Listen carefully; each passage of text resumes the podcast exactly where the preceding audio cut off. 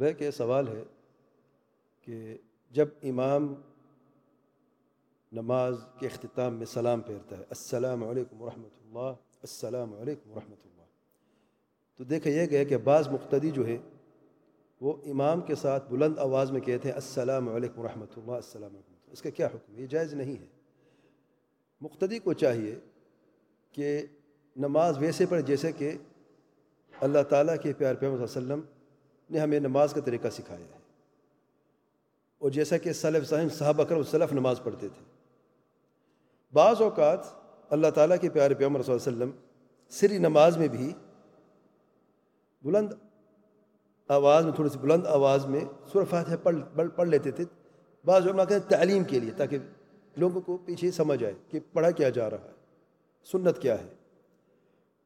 لیکن جو تکبیرات ہیں جو ہر نماز میں ہم امام بھی بلند پڑھتا ہے یا سلام امام بلند آواز جہری پڑھتا ہے، تو مقتدی کو چاہیے نہ تو تکبیر بلند آواز میں پڑھے اور نہ ہی جو تسلیم ہے سلام ہے وہ بلند آواز میں پڑھے۔ یہ درست نہیں اس کے لیے۔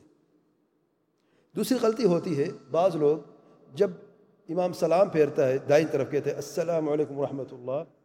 اب بائیں طرف سے پہلے بعض مقتدی جو وہ بھی سلام پھیر دیتے ہیں امام کے ساتھ۔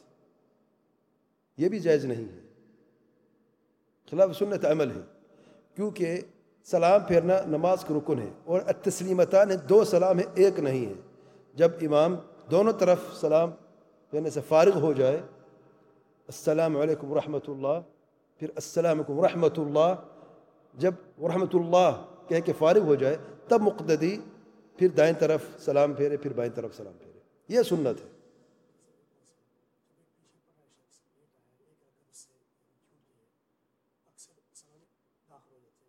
اکثر تکبیر انولا نہیں کرتے اور ڈاکٹر بس ایسے ہی